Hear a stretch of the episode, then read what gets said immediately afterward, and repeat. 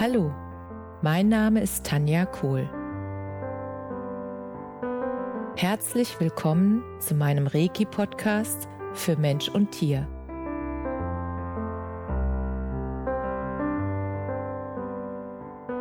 Hier erzähle ich über meine Erfahrungen und Erlebnisse als Reiki-Meisterin. Ich wünsche euch eine schöne Zeit beim Zuhören.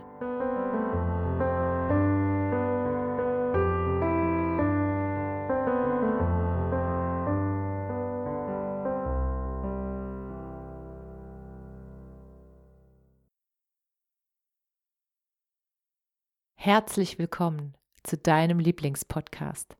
Schön, dass du wieder mit dabei bist. Heute möchte ich mit dir ein sehr berührendes Feedback teilen, das ich von Ellen erhalten habe. Und ich habe Ellen gefragt, ob ich dieses Feedback mit dir und mit allen Hörern teilen darf. Und sie hat glücklicherweise zugestimmt. Und jetzt lese ich dir einfach ihr Feedback vor. Liebe Tanja, Du weißt, ich liebe deinen Podcast und nach jeder Folge lädst du uns ein, eine E-Mail zu schreiben und zu erzählen, wie es mir mit dem Thema ergeht. So oft schreibe ich in Gedanken eine Mail an dich, weil so viele Themen mit mir in Resonanz gehen. In einer der letzten Folgen ging es um Katrins Heldenreise, die ich sehr spannend fand. Nun wollte ich dazu eine E-Mail verfassen, indem ich dir meine Heldenreise mitteile und mit dir teilen möchte. Ich bin in Usbekistan geboren. Meine Eltern und Großeltern kamen zurück nach Deutschland. Es sind Russlanddeutsche. Damals war ich sieben Monate alt. Meine Mutter erzählte, dass ich bisher ein sehr ruhiges, glückliches Baby war. Aber auf der Reise nach Deutschland, es waren insgesamt drei Tage mit Zwischenstopp, habe ich ununterbrochen geweint. Ich kann mich glücklich schätzen, in Lingen mit guten Schulen, Theater, Tennisverein und Co. aufgewachsen zu sein. Meine Herkunft interessierte mich als Kind weniger bis gar nicht. Ich wollte wie andere Kinder in meiner Umgebung sein und mich unauffällig einfügen. Ich wehrte mich gegen die russische Sprache bei meinen Großeltern und wollte nichts von meiner Herkunft wissen. Ich lebte im Jetzt und genoss die vielen Freiheiten, die ich als Kind hatte. Erst in der neunten Klasse sprach ein Klassenkamerad mich an. Er sagte von der anderen Seite des Klassenzimmers, Hey Ellen, hier bist du geboren, den Finger irgendwo im Atlas begraben. Ungläubig ging ich zu ihm hin und sah hin. Tatsächlich, sein Finger zeigte auf Tschirtschik in Usbekistan. Es war das erste Mal, dass ich bewusst meinen Geburtsort auf der Karte sah. Witzigerweise kam es dazu, dass dieser Klassenkamerad jahrelang mein Freund war. Und ich lebte sechs Jahre in einer eher unglücklichen Beziehung.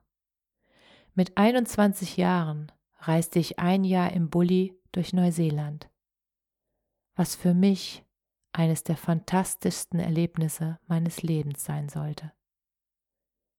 Als ich zurück nach Lingen kam, war ich stets vom Fernweh geplagt. Gefühlt jeden freien Tag fuhr ich ans Meer, jede freie Woche flog ich nach Spanien, Marokko, Italien, irgendwohin, spontan und meist allein. Auch fühlte ich mich in jeder Wohnung, in der ich lebte, gefangen und zog so jedes Jahr pünktlich im Oktober um. Zudem trennte ich mich einmal jährlich von meinen damaligen Freunden, der es aber immer wieder schaffte, mich zu überreden, bei ihm zu bleiben und in der neuen Wohnung neu anzufangen. All das laugte mich sehr aus. und ich hatte mit 27 Jahren einen Burnout. Eines Nachts, als ich mal wieder eine der letzten Gestalten in der Kneipe war, schaute ich mir lange im Damen-WC-Spiegel ins Gesicht und begann zu sagen, ich liebe dich. Irgendwann sagte ich, ich liebe auch ihn, aber mich liebe ich mehr. In der kommenden Woche schaffte ich die Trennung, die für mich und ihn so überfällig war. Später darauf traf ich meinen Mann. Wir bekamen ein Kind und in meiner Elternzeit machte ich meine Ausbildung zur Yogalehrerin. Das Fernweh war immer noch ein ständiger Begleiter. Mein Herz schmerzte so unfassbar. Hochschwanger flog ich noch alleine nach Teneriffa. Mit zehn Monate altem Baby reiste ich alleine quer durch Portugal. All das sind wertvolle Erfahrungen für mich gewesen. Als wir unser Haus kauften, hatte ich sehr große Angst vor dem festen Wohnsitz. Die letzten zehn Jahre war ich zwölfmal umgezogen. Wie sollte ich es schaffen, an einem Ort beständig für meine Kinder zu sein? Mitten im Umzug beschloss ich zwischen Kartons und Windeln wechseln, dass ich jetzt direkt eine Yogastunde im Monat an ein Waisenhaus in Usbekistan spenden muss. Ich folgte diesem Impuls und hatte eine Woche später ein Foto von einem Mädchen namens Darina in der Hand, die ich und meine Yoga-Teilnehmer unterstützen durften. Eine Dankesmail folgte mit den Grüßen. Kommen Sie uns gerne besuchen. Viele Grüße aus dem sonnigen Usbekistan. Ich antwortete sofort und fragte, meinen Sie das ernst mit dem Besuch? Ist das möglich? Prompt kam, na klar. Ich konnte es nicht fassen. Nach Usbekistan zu fliegen war für mich immer ein Ding der Unmöglichkeit gewesen, aber ein großer Traum. Jeder in meiner Familie sagt in dem Zusammenhang, dass es viel zu gefährlich sei. Ich würde gekidnappt, umgebracht oder Schlimmeres. Es würde mich niemand aus meiner Familie begleiten. Insgeheim erhoffte ich mir, dass mein Fernweh mit dieser Reise verschwinden würde. Die E-Mail-Kommunikation erzählte ich meinen Yoga-Teilnehmern, die daraufhin allesamt jubelten, dass ich nach Usbekistan fahren würde. Erst dann wurde es mir klar, ich würde in mein Geburtsland zurückkehren und meine Wurzeln suchen und finden. Als ich dies meinen Eltern erzählte, wollten plötzlich doch beide, meine Eltern sind getrennt, mitkommen. Meine Mutter nahm direkt zu ihrer Freundin in Taschkent Kontakt auf und nach kurzer Zeit saßen meine Mutter und ich im Flieger nach Usbekistan. Als wir landeten, weinten wir beide vor Freude. Meine Mutter, die in Taschkent gelebt und studiert hatte, hatte nie den Mut gehabt, in ihr Heimatland zurückzukehren und bedankte sich von Herzen, dass ich ihr es mit meinem Mut ermöglichte. Zwei Tage später standen wir vor dem SOS Kinderdorf. Ich weinte vor Berührung und Aufregung viele Tränen. Ich durfte tatsächlich die kleine Darina kennenlernen. Bei Patenschaften dachte ich immer, diese Kinder gäbe es gar nicht und das Geld würde nicht ankommen. Hier wurde ich Zeuge, dass dem nicht so war. Wir wurden herzlichst empfangen. Ich spielte Wettrennen mit den Kindern auf einer Wiese. Es kamen immer mehr Kinder herbeigelaufen und in einem großen Kreis machten wir Kinder-Yoga. Auch wenn wir uns über die Sprache nicht verständigen konnten, lachten wir sehr viel und hatten eine Menge Spaß. Bei einem Gruppenfoto setzte sich Darina ganz nah neben mich. das hat mich zutiefst berührt.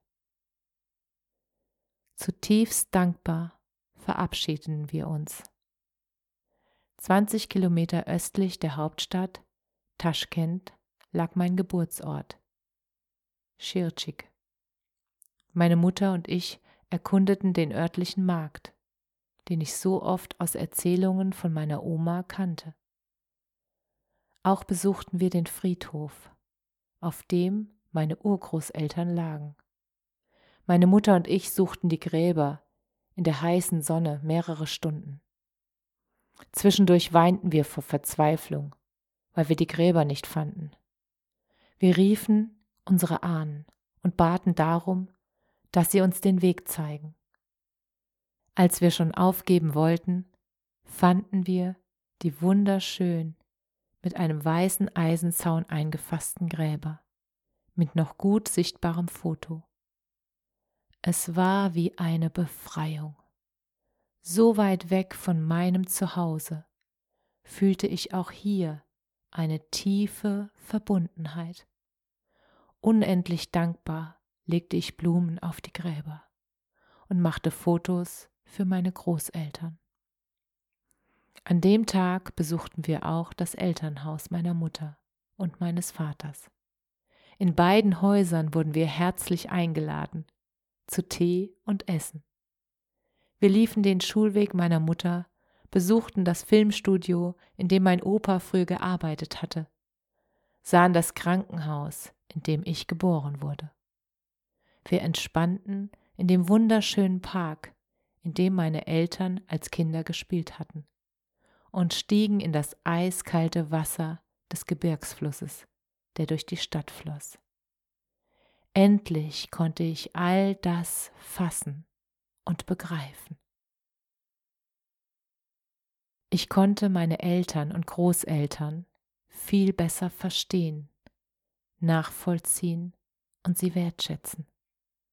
Im Bus zurück nach Taschkent sagte ein sympathischer alter Mann zu mir, Du bist hier geboren, dann gehörst du zu uns. Du bist unser Mädchen. Als er diesen Satz sagte, brach ich in Tränen aus. Ich war hierher gekommen, um diesen Satz zu hören. Es war unglaublich. Wir flogen nach einer intensiven Woche zurück, voller großartiger Erinnerungen an wunderschöne Orte. Und noch nie so erlebter herzlicher Gastfreundschaft. Mein Traum hatte sich erfüllt. So einfach, so klar. Nach Ende dieser Reise beschloss ich, der Umwelt zuliebe nicht mehr zu fliegen. Das Fernweh war gestillt.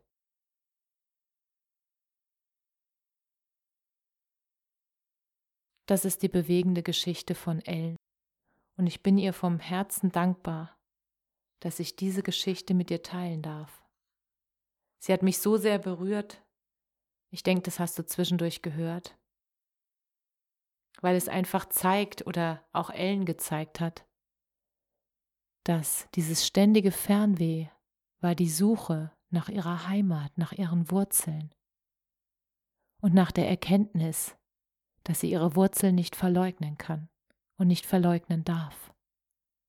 Und dass sie sich erst vollständig angekommen und angenommen fühlt, wenn sie ihre Wurzeln entdeckt hat. Und das hat sie mit dieser Reise.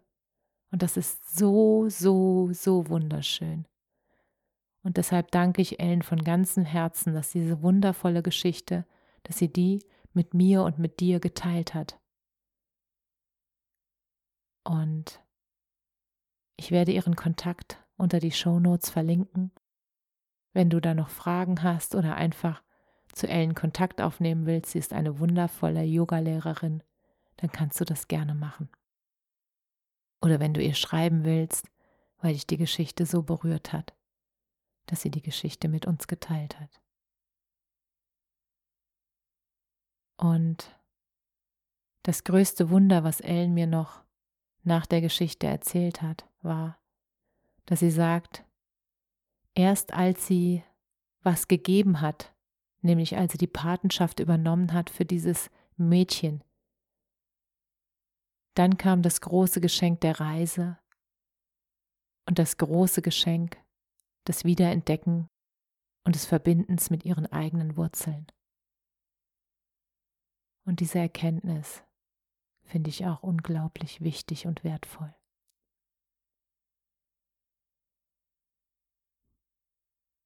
Und mehr bleibt mir nicht zu sagen. Ich wünsche euch eine wunder, wunderschöne Woche. Alles Liebe. Bis zum nächsten Mal. Namaste.